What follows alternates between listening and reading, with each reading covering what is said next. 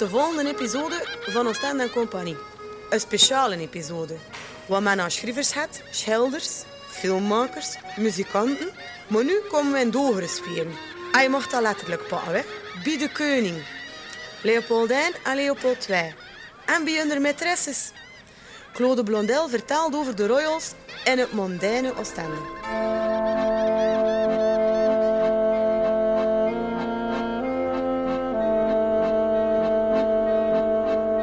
Ik heb terug zicht op zee en ik zit in de koninklijke villa, die nu een rusthuis is, maar die nog altijd het DNA van onze koninklijke familie heeft. Want wie Oostende zegt, die zegt natuurlijk ook de Belgische koninklijke familie. Want vanaf de eerste koning van de Belgen, vanaf Leopold I, wordt Oostende eigenlijk de tweede verblijfplaats van het Hof. Vooral na de opening van de spoorlijn Brussel-Oostende in 1838 werd de badplaats hier vlot bereikbaar. En Oostende evolueerde heel snel uh, ja, tot de zomerse hoofdstad van het hele land. Mensen kwamen hier naartoe. Het was makkelijk, ze moesten gewoon de trein nemen in Brussel. En Leopold I die huurt een prachtig herenhuis in de Lange Straat en dat wordt zijn zomerresidentie. De zomerresidentie van de hele familie en vanuit de Belvedere bovenaan kon de koningin Marie-Louise naar de zee kijken.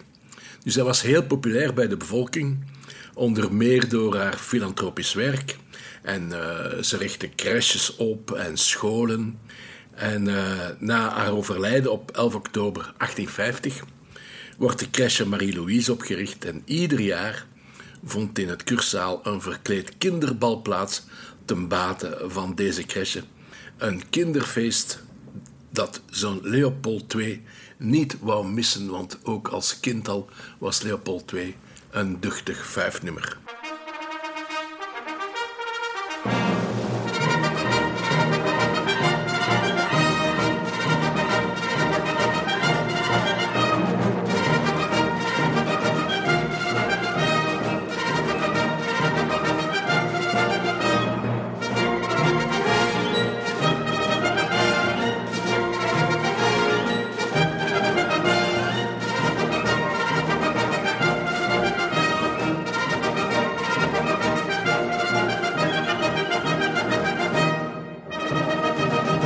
We zijn bij Leopold II, de man die zoveel gedaan heeft in Oostende. Het is iemand die heel graag in mondaine kringen vertoeft. En vanaf kindsbijen aan is hij uh, te gast in Londen en Parijs en geniet met volle teugen van het Britse society-leven in de mondaine kustplaatsen als Brighton. En hij vindt dat België, hij zegt waarom moet je daarvoor altijd naar Engeland trekken? Hij vindt dat België ook zo'n chique badplaats moet hebben. En hij laat zijn oog vallen op het vissersdorp Oostende. Daarbij komt dat zijn eerste minister, August Bernhard, een geboren en getogen Oostendenaar is. Dus dat is altijd meegenomen als je een trawant in huis hebt. In 1865, het jaar van zijn troonsbestegging, beslist de regering het statuut van Oostende als vestigstad op te heffen. De vestingen, de muren worden gesloopt, de grachten worden gedempt en de stad kan uitbreiden. En dan gaat het heel snel vooruit. De dijk wordt 30 meter verbreed, dus de mensen kunnen gaan flaneren. Er moet een groter station komen. En vooral, dames en heren, het cursaal moet een heel luxueus cachet krijgen. Het nieuwe cursaal komt in 1878 op zijn huidige locatie te liggen en werd gebouwd in Oosterse stijl met koepels en minaretten, een balzaal, een casino en houd u vast, zelfs een bibliotheek. Want cultuur werd niet vergeten, dat was nu eenmaal chic. Maar Leopold II zorgt ook voor zichzelf en hij bouwt een eigen zomerverblijf, niet langer in het centrum van Oostende, maar op de grens van Mariakerke. Voor zichzelf laat hij een chalet in hout bouwen en voor de koningin één in baksteen. En dat zegt genoeg over hun gearrangeerde huwelijk, want de twee leefden en sliepen apart vanaf 1892.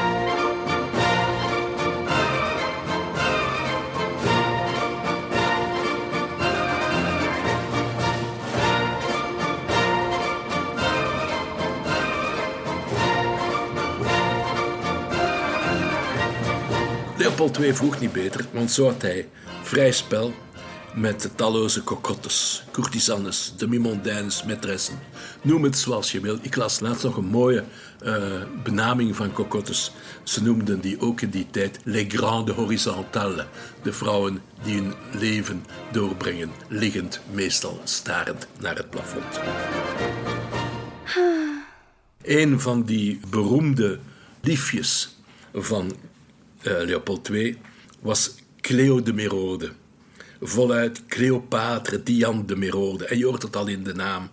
Cleopatra, de Egyptische koningin, Diane, de koningin van de jacht.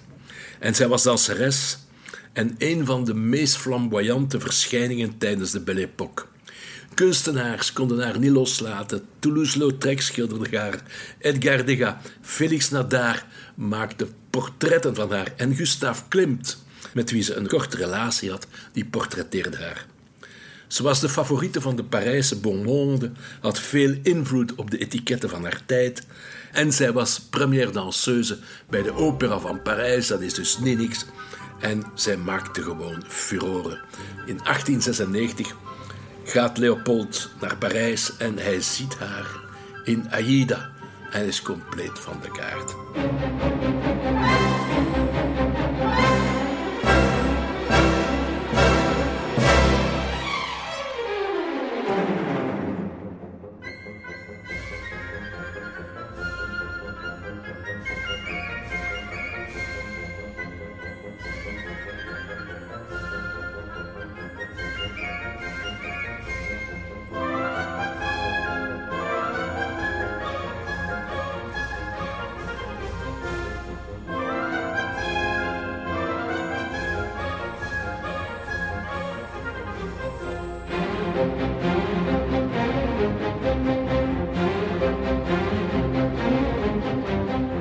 Al heel snel gaat rollen dat de 22-jarige Cleo de maîtresse zou zijn van de 61-jarige Leopold. Een gerucht dat stevig aangedikt werd door spotprenten in kranten. En wanneer rond 1900 een prentkaart verschijnt waarop Cleo de Merode paradeert op de zeedijk in Oostende, dan is het hek van de dam. En ik heb ze hier voor mij liggen en je ziet wel, ze generen zich gewoon niet. Het is echt een heel schoon koppel. 1900, drie jaar voor het overlijden van zijn echtgenote, begint de 64-jarige koning een verhouding met de 16-jarige Blanche Caroline de Lacroix. Hij logeert haar in een herenhuis naast zijn koninklijk chalet en via een onderaardse gang vanuit zijn paviljoen heeft hij toegang tot haar Villa Caroline in de Parijsstraat. Voor de Petite Histoire, die gang werd later door zijn opvolger Albert I dichtgemetseld. Hij noemde haar très belle en zij noemt hem très vieux. Hij gaf haar de titel van de barones de Vaughan.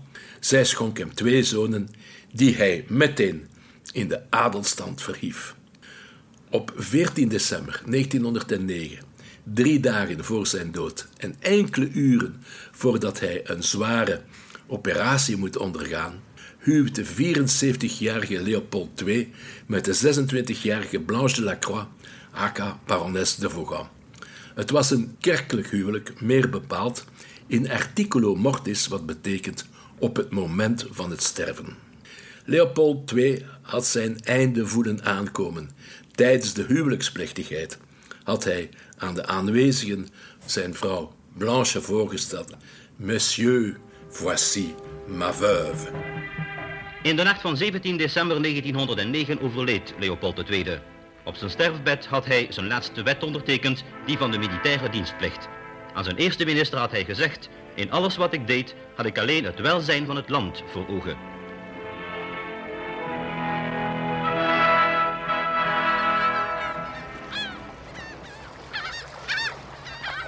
Claude gaat weg uit de koninklijke villa aan de Galerie je wandelt naar het centrum. Naar dat borstbeeld van de grootste politicus die Oostende heeft voortgebracht, Auguste Bernhard. Eerste minister onder Leopold II en winnaar van een Nobelprijs.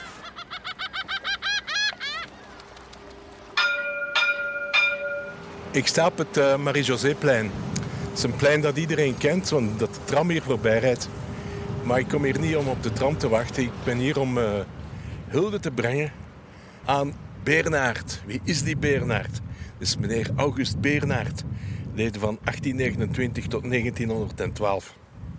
Ik zal maar direct met zijn grootste wapenfeit van wal steken. Hij is de eerste Belg die een Nobelprijs uh, mocht ontvangen. En dan wel de Nobelprijs voor de Vrede. Geef toe, als je nog eens in Oostende zit, kom hier even een al dan niet nationale hulde brengen aan die meneer Bernard. Als jongeling droomde hij uh, van kunstenaar te worden, nog een schilder bij in Oostende. En uh, hij volgde met heel belangstelling de schilderlessen die zijn zus kreeg. Zijn zus, hoe heet ze weer? Uh, ze heeft een mooie naam hoor. Eufrosine.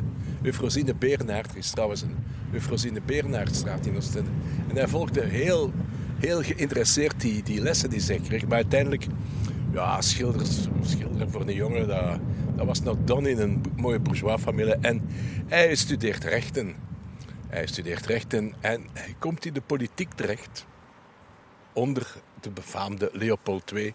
Een figuur die toch wel heel uh, belangrijk is voor Oostende. Hij wordt minister en hij steunt Leopold II in gans de Congo-politiek van hem. En op een bepaald moment uh, zal Leopold II hem bedanken en zeggen: Si le Congo existe, c'est grâce à vous. En hij kan zorgen dat het parlement uh, de, de gelden losmaakt die Leopold II zal nodig hebben voor zijn veroveringstocht in het Zwarte Gebied.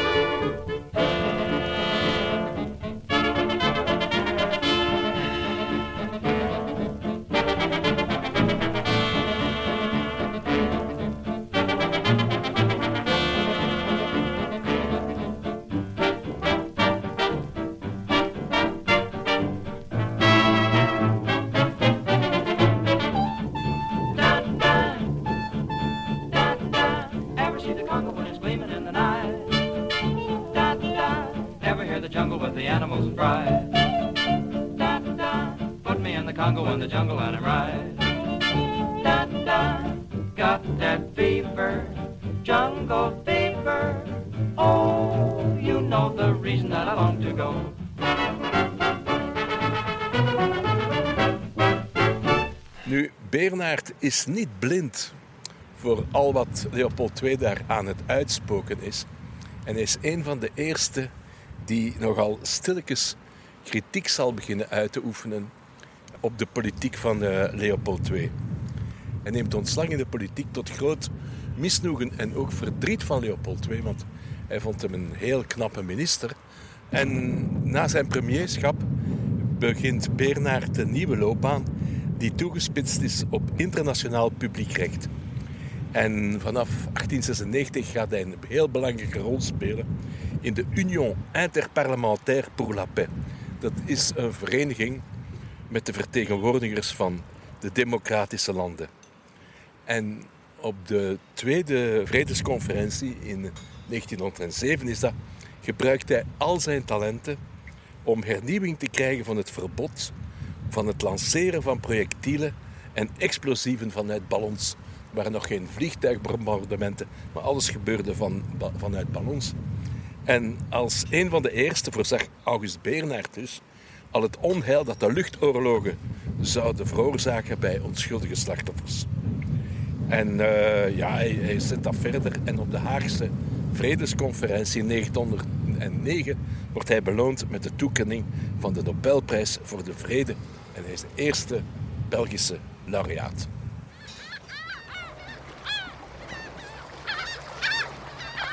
Voor de laatste halte in die episode gaat Claude Blondel langs de galerien tot aan de drie hapers.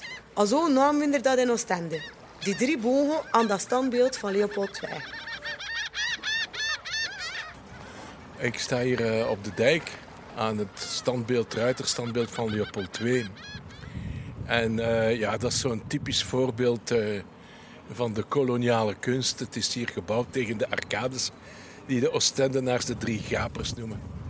En het is een hulde aan de geniale weldoener Leopold II. Ik citeer, het zijn mijn woorden niet. Leopold II die geëerd wordt, houd vast, als bevrijder van de Congolezen, want hij redt ze van de slavernij van de Arabieren. En als weldoener van de Oostense vissersbevolking.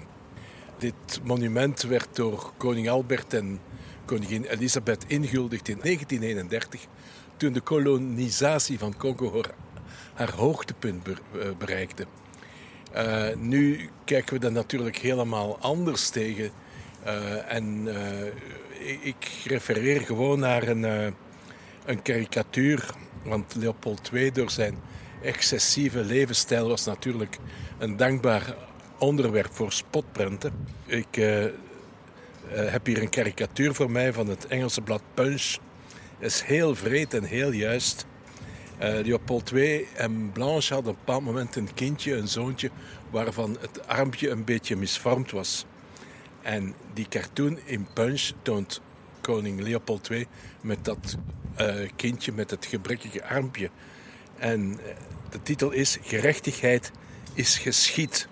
Want rond hem staat een koor van zwarte kinderen met afgesneden handen en armen en voorarmen die slachtoffers zijn van het uh, Red Rubber offensief. Nu, die Leopold II, aan de ene kant vind ik een, het een vrolijke snuiter met al zijn, al zijn avonturen en heeft ook een, eh, een zekere grandeur. Eh, Brussel en Oostende hebben veel aan hem te danken. Maar aan de andere kant heeft hij die grandeur groot gemaakt op toch wel een crapuleuze manier en heeft hij toch werkelijk een bloed en heeft hij toch werkelijk een spoor van bloed achtergelaten. En daar kunnen wij ons toch zeker de dag van vandaag niet mee vereenzelvigen.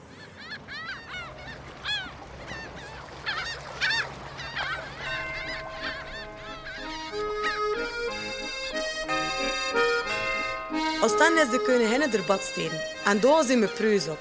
Op de koning die hier gepasseerd zijn, niet Hassan. Dat was hier de episode over de royals. En als je meer wil weten, check ook dat boek Oostende en Compagnie van Claude Blondel. Nog eentje in die reeks hier. De laatste episode gaat over de grootste muzikant dat Oostende heeft voortgebracht. Le plus beau Arno.